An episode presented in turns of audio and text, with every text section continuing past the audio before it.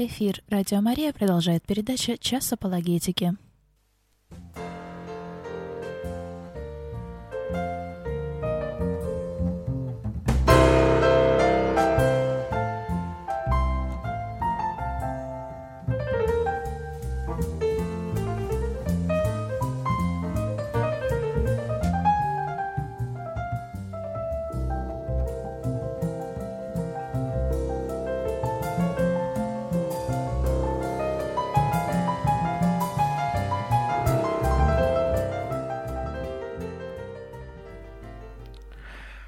Добрый день, дорогие друзья. В прямом эфире Радио Мария передача «Час апологетики», которую ведут сотрудники Центра апологетических исследований. Сегодня в студии Радио Мария сотрудник Центра Дмитрий Розет. Мы с вами будем общаться в прямом эфире 40 минут.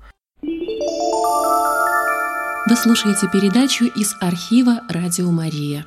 Перед тем, как мы с вами поговорим, собственно, о, о наших э, вопросах, э, хочу напомнить вам о том, что у нас по вторникам выходит на канале Центра в YouTube э, наша видеопрограмма по названием «Аргумент». Выходит она по вторникам в 7 часов вечера.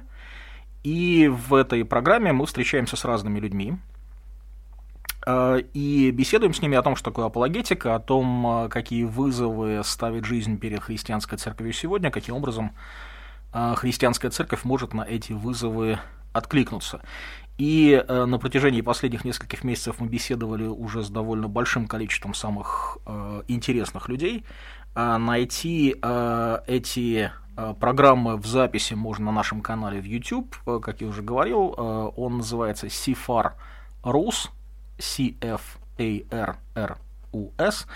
Или можно просто набрать в поиске Центра апологетических исследований, и вы найдете наш канал. Вот в прошлый вторник, то есть вчера, у нас в гостях был интересный человек, ректор э, лютеранской семинарии, э, руководитель миссионерского комитета Евангелической лютеранской церкви Ингрии, пастор Иван Лаптев. И мы с ним как раз говорили на тему о миссионерстве, апологетике и благовестии. Я думаю, что вам будет интересно посмотреть на эту передачу и на предыдущие. А, и, кстати, у нас уже прошло две программы, нужно будет поискать. Программы э, очень интересные на тему о толковании Ветхого Завета. В этих программах принимал участие преподаватель из Санкт-Петербургского христианского университета Даниил Сергеевич Самойленков.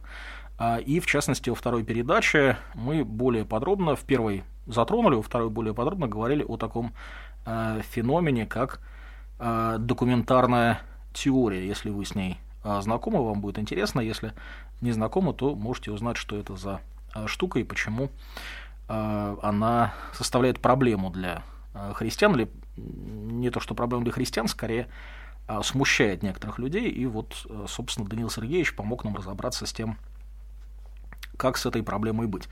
Хорошо, давайте вернемся к нашим вопросам. Напоминаю о том, что мы общаемся в прямом эфире, поэтому вы можете задавать и свои вопросы, я постараюсь по мере возможности на них ответить. Если вдруг ответа у меня не будет, тогда я ваш вопрос зафиксирую, и э, мы сможем побеседовать э, об этом в какой-нибудь из следующих передач. Итак, э, первый вопрос. Тарас, наш слушатель, его задает. Здравствуйте, не так давно, пару лет, я уверовал в Иисуса Христа, но чем больше я изучаю Писание, особенно Ветхий Завет, тем больше у меня возникает вопросов и логических нестыковок. Есть одна насчет проповеди Евангелия. Скажите, пожалуйста, для чего христианин проповедует Евангелие неверующим? Допустим, что человек никогда не слышал об Иисусе Христе и никогда не услышал за всю свою жизнь. Будет ли он на последнем суде осужден на вечную погибель в аду? Если да, то почему? Ведь он не имел возможности спасти свою душу. Бог ведь абсолютно справедлив. Если нет, то как, какая его участь? В раю или в каком-то другом месте? Если он будет сужден на, а, на основании закона своей совести, а, а получит тот же результат, то получится, что Христос зря умер и воскрес. А, получается, что говоря человеку Евангелие, мы тем самым ставим перед ним возможность не принять его и, отказавшись от спасения посредством Христа, попасть в ад. Или же всех людей, не знающих Христе, Бог определяет в ад заранее, как это понимать? Тогда получится, что Бог несправедлив, а я в это не верю. Всяческих вам благ. большое спасибо за очень информативный ресурс. Это про наш сайт. Возможно, я что-то путаю, буду рад, если наставите на истинный путь мои мысли. Здесь много интересных вопросов. Проблема связана отчасти с тем, что между разными христианскими конфессиями есть определенное различие в сатириологии, в учении о спасении, и поэтому люди, по-разному представляющие себе вопрос о свободе выбора и то, каким образом Господь эту свободу людям обеспечивает, если Он ее обеспечивает, по-разному ответили бы на некоторые из этих вопросов. Ну, давайте попробуем начать вот отсюда. Зачем, для чего христианин проповедует Евангелие неверующему? Ну, есть две причины, по которым мы это делаем. Первая причина – это великое поручение, которое нам дано. Господь сказал, идите, научите все народы, крестя их во имя Отца, Сына и Святого Духа, и уча их всему, что я повелел вам. Э, уча соблюдать все то, что я повелел вам. И, э, соответственно, у нас есть поручения, которые мы должны выполнять, даже если мы не понимали бы, зачем э, и почему мы это делаем, Бог нам дал поручение, мы должны его выполнять. То есть в этом смысле как бы у нас есть вот такая причина для проповеди неверующим. Господь знает, зачем Он нам это поручил. С другой стороны, а Писание дает нам ответ на вопрос, зачем мы проповедуем. И ответ этот мы находим а, в посланиях апостола Павла, где он говорит о том, что а, как веровать, если не слышали, как слышать без проповедующего, как проповедовать, если не были посланы. Вера от слышания, слышание от Слова Божьего. То есть на самом деле причина, по которой мы с вами проповедуем, заключается в том, чтобы люди услышали Евангелие. А, это не, означает, не обязательно означает, что они уверуют, услышав Евангелие, но тем не менее Господь послал нас для того, чтобы люди Евангелие услышали. И э, апостол Павел говорит о том, что одно и то же Евангелие производит два рода действия в людях, которые его слышат. В людях, которые в Евангелие веруют, Евангелие производит действие живительное на жизнь, в людях, которые в него не верят, не принимают, Евангелие производит действие губительное на смерть. И Павел задает вопрос, кто к этому способен, в том смысле, что человек на самом деле своими силами не способен такое действие совершить. Это именно вот э, феномен Евангелия. То есть в каком-то смысле, э, когда человек слышит Евангелие и принимает или не принимает его, в этот момент совершается суд. Э, потому что сам Господь в Евангелии от в третьей главе говорит о том, что Э, человек, неверующий э, во Христа, уже осужден, потому что не уверовал во имя единородного Сына Божьего. А, так что вот зачем мы проповедуем, с этим более-менее все понятно. А, что происходит с людьми? Да? А, получается, что говоря человеку Евангелие, мы тем самым ставим перед ним возможность не принять его и, отказавшись от спасения посредством Христа, попасть в ад. Или же всех людей, не знающих Христе, Бог определяет в ад заранее. Тут не совсем правильно и то, и другое, а, потому что Писание говорит о том, что человек а, появляется на свет, рождается уже, к сожалению, обреченным на смерть. На каждом человеке лежит вина унаследования от Адама, унаследованная от Адама. Да, все мы обречены на смерть. И а, собственно говоря, Павел об этом очень ясно пишет и а, в послании к римлянам в пятой главе и во второй главе послания к Ефесянам. И, а, допустим, вторая глава послания к Ефесянам начинается с того, что апостол Павел описывает состояние человека до его обращения ко Христу, до обращения к Богу, и говорит о том, что мы тогда, то есть мы, христиане теперешние, тогда были мертвы по грехам и преступлениям нашим. И когда Бог в Эдемском саду запретил Адаму и Еве есть от дерева познания добра и зла, э, э, он, э, собственно, предупредил, что ослушание будет стоить им жизни, да, то есть они умрут. И это случилось. То есть, на самом деле, человек умер, несмотря на то, что его смерть в каком-то смысле отсрочена, то есть мы двигаемся, живем, дышим, все остальное, но мы мертвы в том смысле, что мы не способны поддерживать отношения с Богом, и если нас предоставить естественному ходу событий, то в конечном итоге мы перейдем в вечную погибель, вечное отлучение от Бога. Мы сейчас устранены от Него, а, а после смерти это устранение станет совершенно полным. То есть в данном случае речь идет не о том, что Бог определяет незнающих о Христе в вечную погибель, или что мы как бы вот каким-то образом способствуем смерти людей, когда проповедуем им Евангелие.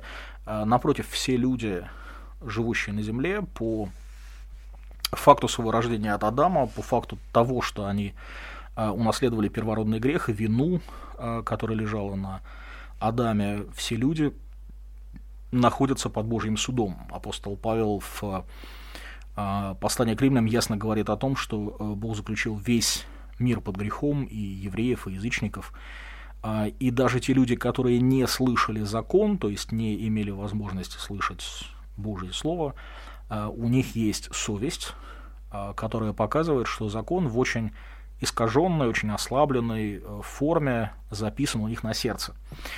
И как любой закон, как любые требования Бога, не закон, написанный на сердце в виде совести, не закон, написанный на бумаге в виде там, закона Моисеева или каких-то иных требований Бога, э, он невыполним и не может дать человеку спасение, потому что функция закона – это обличать человека в грехе.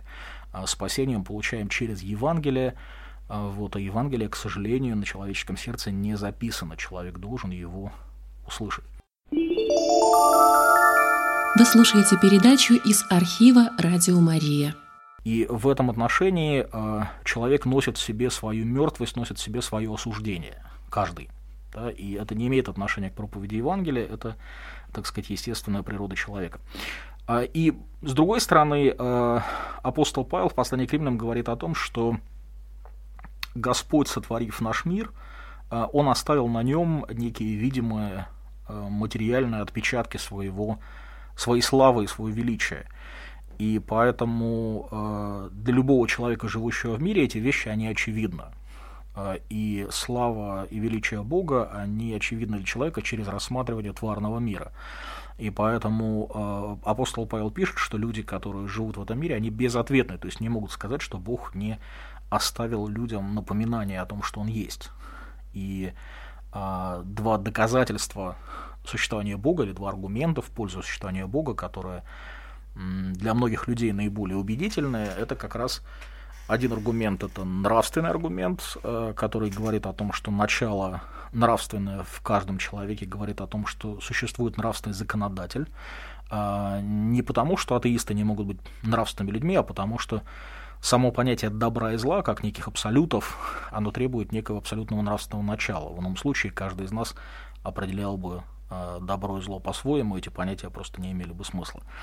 С другой стороны, э, порядок, который есть в Вселенной, вот эта удивительная точность настройки законов Вселенной для существования разумной жизни тоже говорит о том, что э, у Вселенной было начало, потому что случайность, которая могла бы объяснить настолько точную настройку, настолько невероятно мала, что эта цифра выходят за пределы всяческого человеческого понимания и э, воображения.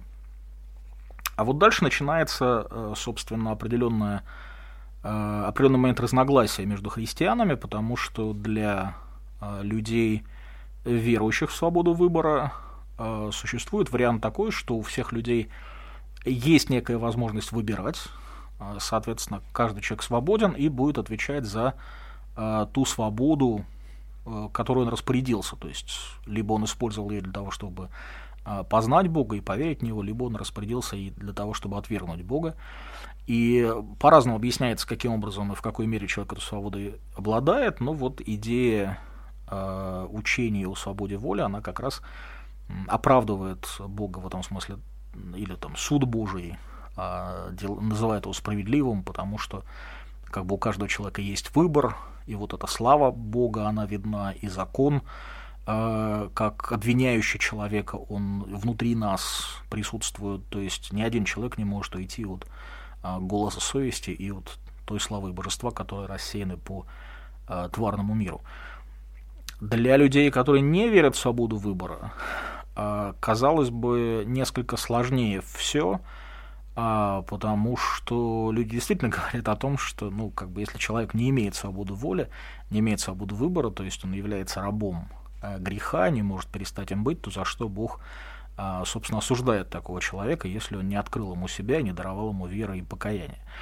Ну, в ответ на такой аргумент или в ответ на такие сомнения – апостол Павел в э, послании к римлянам отвечает довольно любопытным образом э, в знаменитой главе, посвященной э, предопределению, пред, предизбранию Божьему. Он говорит, кто ты, глина, спорит ли глина с горшечником, да, как кто может спорить с Творцом. И собственно, его мысль такая, что если Бог тебя избрал, то ты не можешь оспорить его власть, не можешь оспорить его решение. И в этом есть очень серьезная мудрость, потому что так он на самом деле и, и, и обстоит.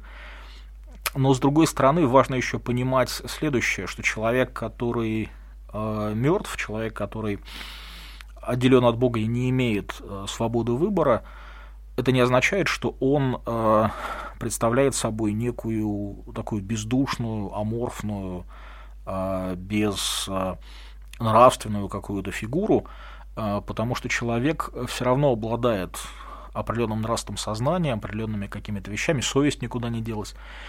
И э, человек несет ответственность за те действия, которые он совершает, э, потому что он творит зло или творит грех, или не верует в Бога.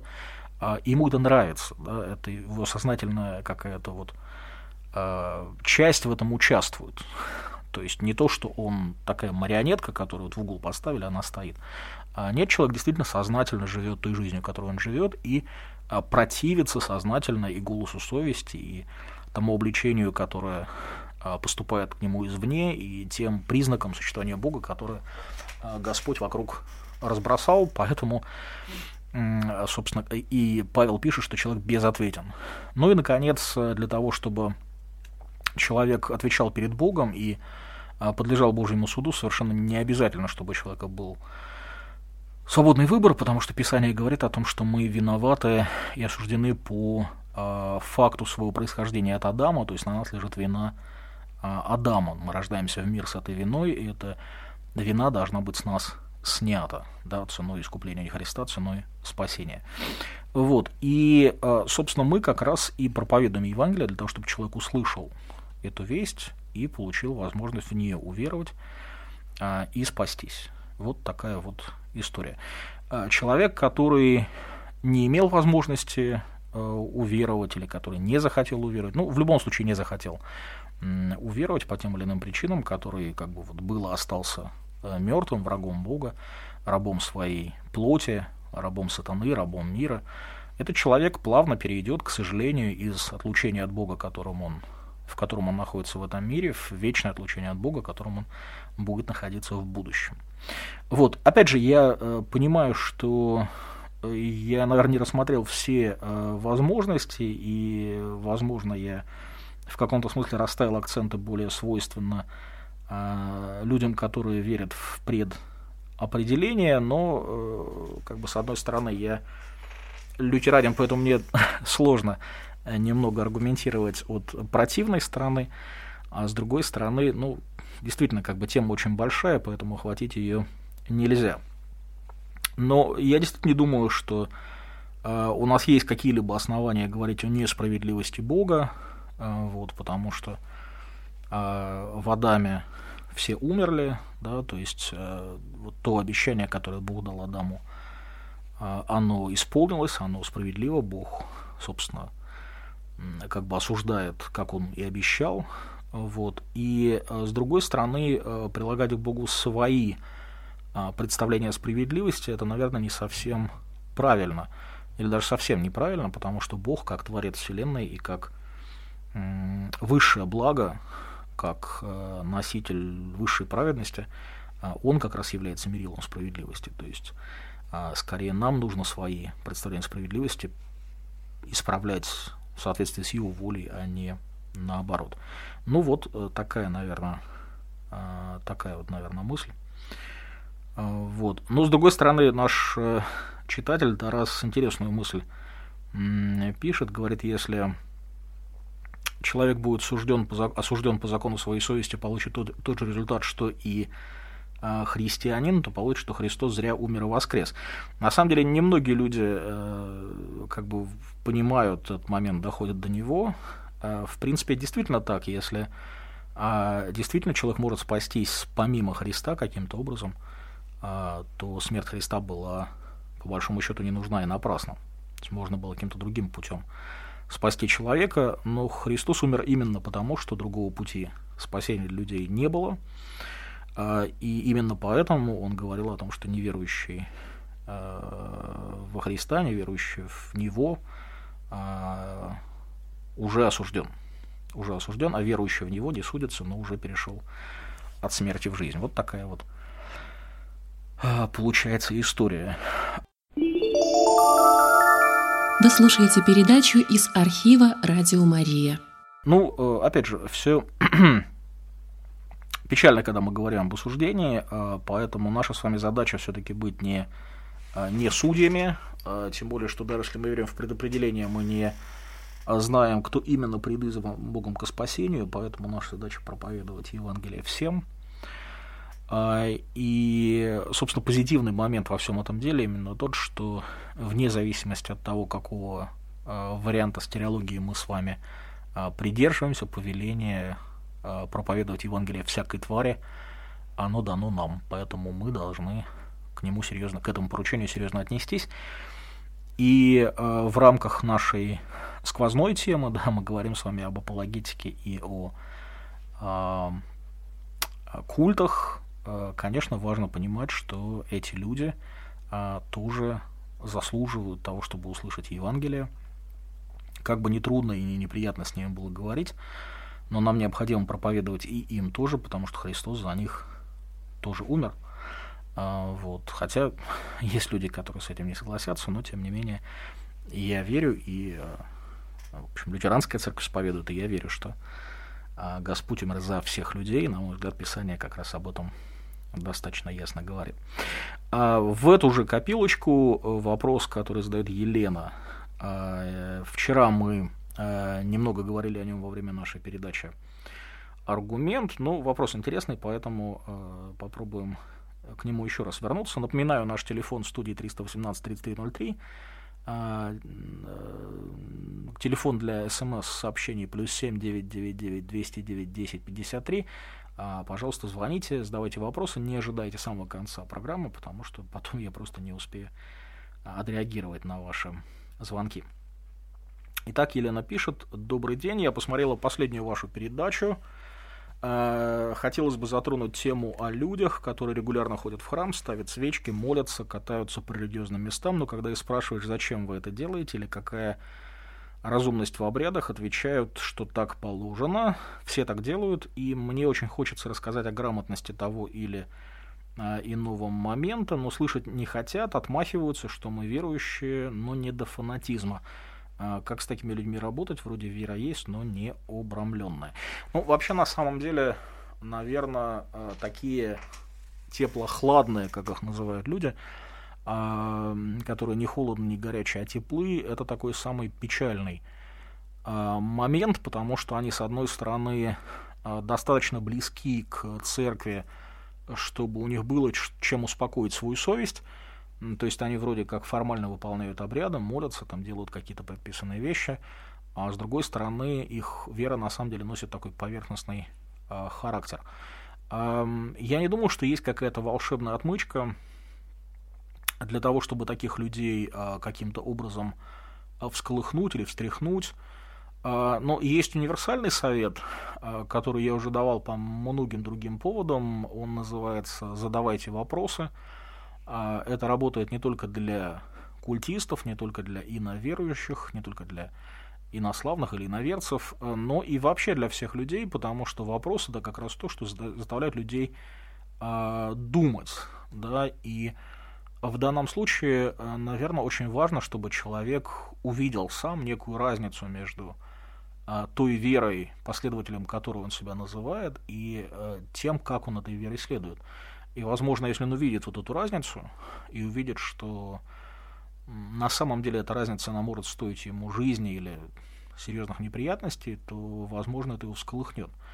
А, как бы с другой стороны, опять же, важно, ну вот говоря как бы в термины лютеранского богословия, да, человек, который э, не осознает своих грехов, да, не видит потребности в спасении, а именно вот живет такой э, внешней какой-то жизнью, то ему необходимо проповедовать закон, то есть э, необходимо э, показывать в Писании те э, требования, которые Бог предъявляет к людям.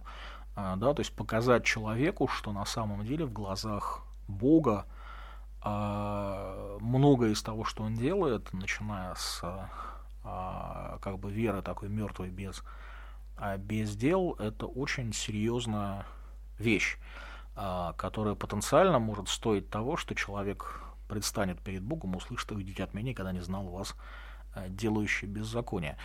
А, опять же, с равнодушием очень трудно а, каким-то образом бороться, а, но постольку, поскольку мы говорим о Слове Божьем, которое живо и действенно, и доходит до разделения души и духа, состав мозгов судит все намерения и помышления сердечное, я верю, что так оно и есть.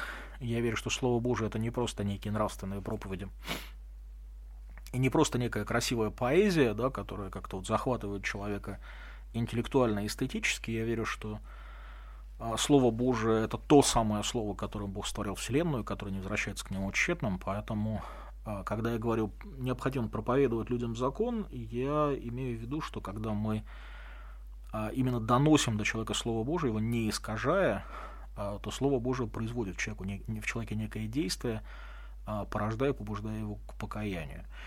В этом смысле как бы нам приходится уповать на силу Божью, апеллировать к его вмешательству, оно вот какого-то волшебного средства заставит человека а, задуматься и серьезно относиться к своей вере, я, наверное, а, не знаю. Ну, с другой стороны, опять же, всегда есть некая а, такая магическая сила примера, потому что, ну вот, я не знаю, насколько это может быть уместно в нашей, в наш, вот в ситуации, о которой мы говорим, но есть же такой как бы закон, о котором говорят, да, закон а, или принцип разбитых окон, а, вот, согласно которому, а, как бы, если в некоем месте поддерживается порядок внешний, да, там окна застеклены, на улице мусора нет, то там, соответственно, какой-то вот процент э, криминала, преступности будет ниже. А в районе, где мусора больше и окна разбиты, там, соответственно, криминала и каких-то нехороших вещей будет больше. А, то есть в каком-то смысле окружение, оно влияет очень серьезно на человека. Не зря же апостол э, Павел говорит о том, что если э, все люди пророчествуют, да, то человек, который неверующий, войдет в это собрание, он всеми будет обличаться и всеми судиться. А, ну, понятно, что у нас сейчас не та харизматическая церковь, где было много пророков, говоривших языками, но тем не менее а если церковь живая, если люди действительно любят Бога, их вера, она видима, то человек, попав в эту обстановку, он каким-то образом а, не только слышит Божье Слово, но и видит плоды его работы, и это обличает человека и побуждает его какие-то, каким-то э, мыслям, пробуждает в нем интерес. Собственно, так вот и начинается. Многие приходят в церковь, видят живую христианскую общину, у них возникают какие-то вопросы, на которые начинают искать ответы. Поэтому э, если в некой христианской общине преобладает такие вот тепло-хладные люди, то, наверное, в такой общине очень просто тоже быть тепло-хладным, э, равнодушным, таким вот как бы внешним христианином. А если же преобладают люди действительно такие искренние, верующие, ревностные, то даже у человека равнодушного всегда будет какой-то вопрос внутренний э, в душе, какой-то когнитивный диссонанс будет присутствовать, да, почему вот у них есть то, чего нет у меня, почему моя вера, она такая а, плоская, да, неинтересная, не, не доставляет мне никаких по-настоящему глубоких переживаний, а вот у людей а, все это иначе. В этом смысле силу примера, конечно, не стоит не, недооценивать, но, в общем, кроме слова и таинства у нас ничего действенного не, не придумали больше и э, вряд ли придумают. А, следующий вопрос. А, наша читательница спрашивает. Сестра занимается гаданиями на картах Таро. где можно почитать об этих картах, об их вреде, говорит, что это безвредно, и приглашает людей, чтобы им гадать, переживаю за нее. Ну, в общем, здесь э, я бы сказал, что есть за что переживать, потому что Писание однозначно говорит, что гадание это практика, которую Господь, мягко говоря, не одобряет.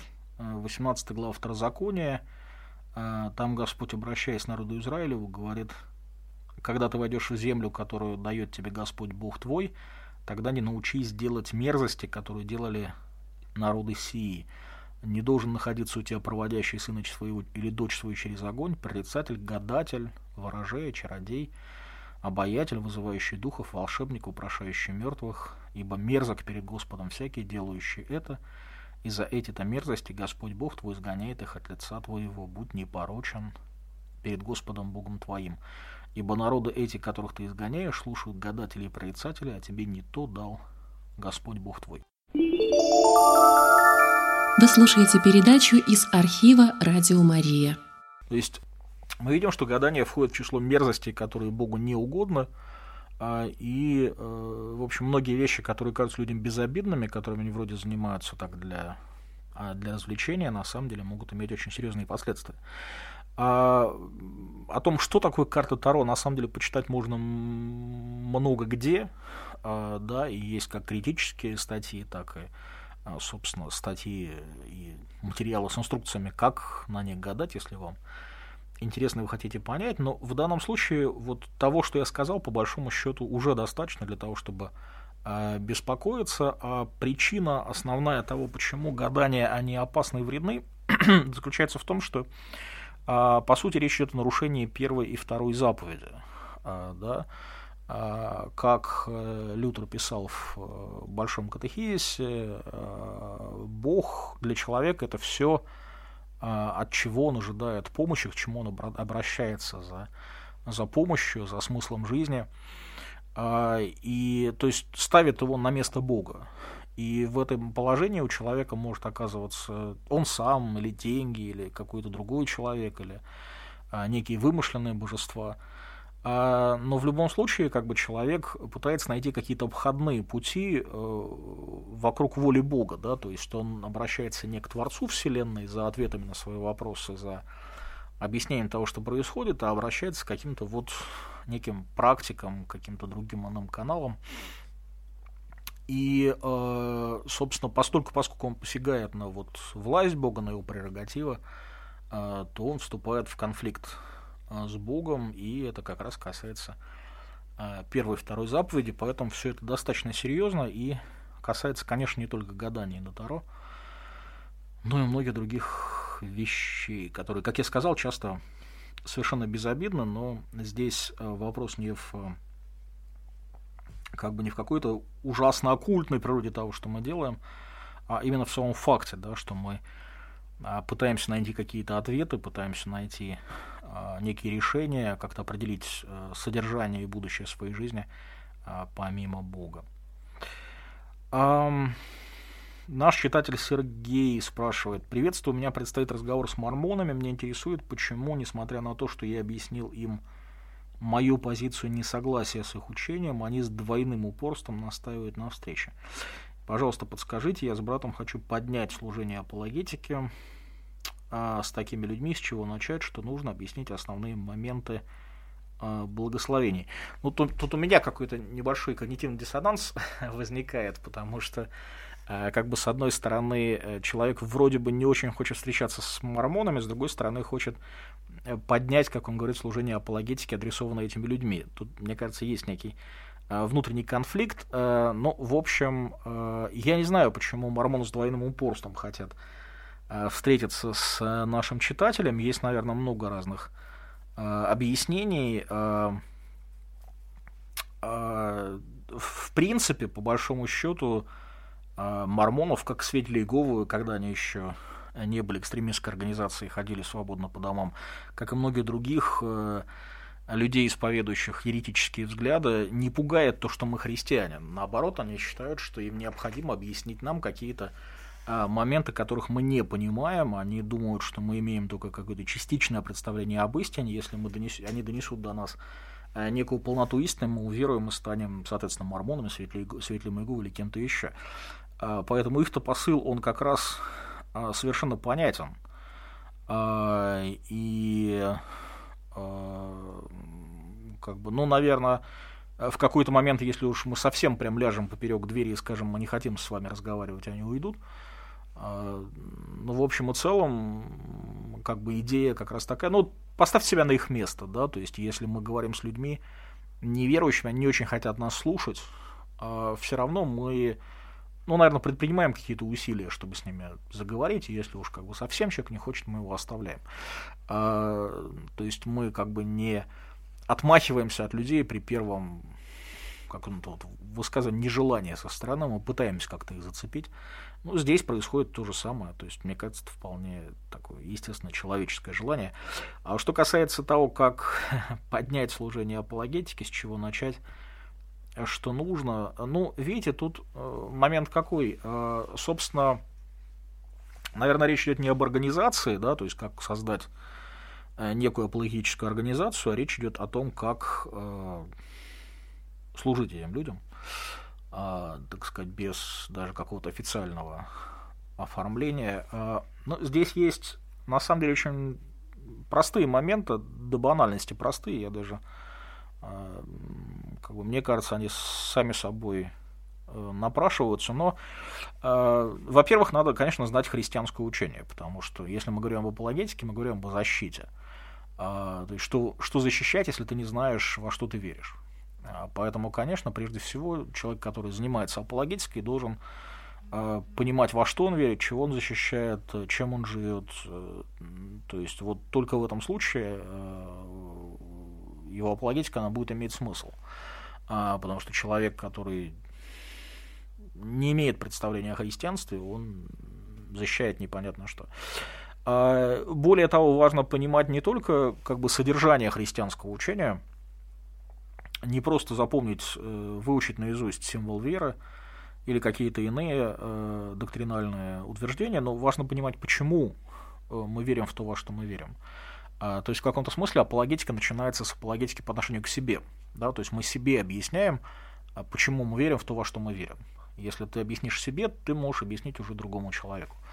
А, это не означает, что э, нельзя заниматься апологетикой, пока ты все не объяснишь себе. Понятно, что вопросы какие-то у нас у всех остаются, и какие-то реш... Э, моменты мы решаем долгое время, появляются новые. То есть такой процесс э, постоянно возобновляющийся и довольно длительный. Но и иногда, собственно, мы как раз и находим ответы на вопросы именно в диалоге с людьми, то есть когда они задают какие-то вопросы, нас вдруг посещает некая мысль, мы видим все немножко в другом свете. А, но э, очень важно найти ответ на хотя бы какие-то основные моменты э, с тем, чтобы знать, от чего отталкиваться. И второй большой момент, очень важно понимать, во что верят люди, с которыми ты говоришь.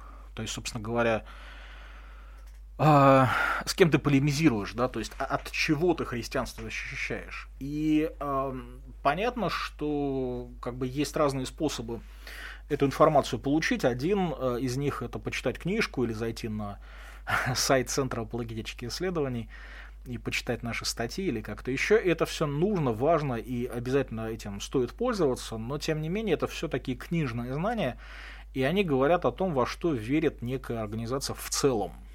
Причем а, можно всегда попасть на какую-то литературу или статью, которая немножко устарела, потому что со временем многие культы, многие а, какие-то организации, они меняются. Там появляются какие-то новые моменты, старые уходят. Вот, не всегда литература успевает за этими изменениями, но даже в случае, если как бы в литературе все хорошо и все в порядке, все равно человек, с которым ты говоришь, он может иметь неполное представление о учение своей организации, и если ты споришь о чем-то, во что он не верит, то он просто не поймет, не услышит, это будет бесполезно. Поэтому э, лучший совет это начать с того, чтобы спросить человека конкретно, во что верит он, и потом полемизировать уже э, с его точкой зрения. Ну, наше время нашей программы плавно подошло к концу. Большое спасибо за то, что были сегодня со мной в эфире. Пожалуйста, присылайте ваши вопросы на адрес Радио Мария или на нашу страницу в интернете www.apologetica.ru, и мы в будущей передаче постараемся на ваши, ответы, на ваши вопросы ответить. И по вторникам в 7 часов на нашем канале в YouTube присоединяйтесь к нам в нашей программе «Аргумент». Вторник в 7 часов вечера. Еще раз большое спасибо, оставайтесь с миром и служите Господу с радостью.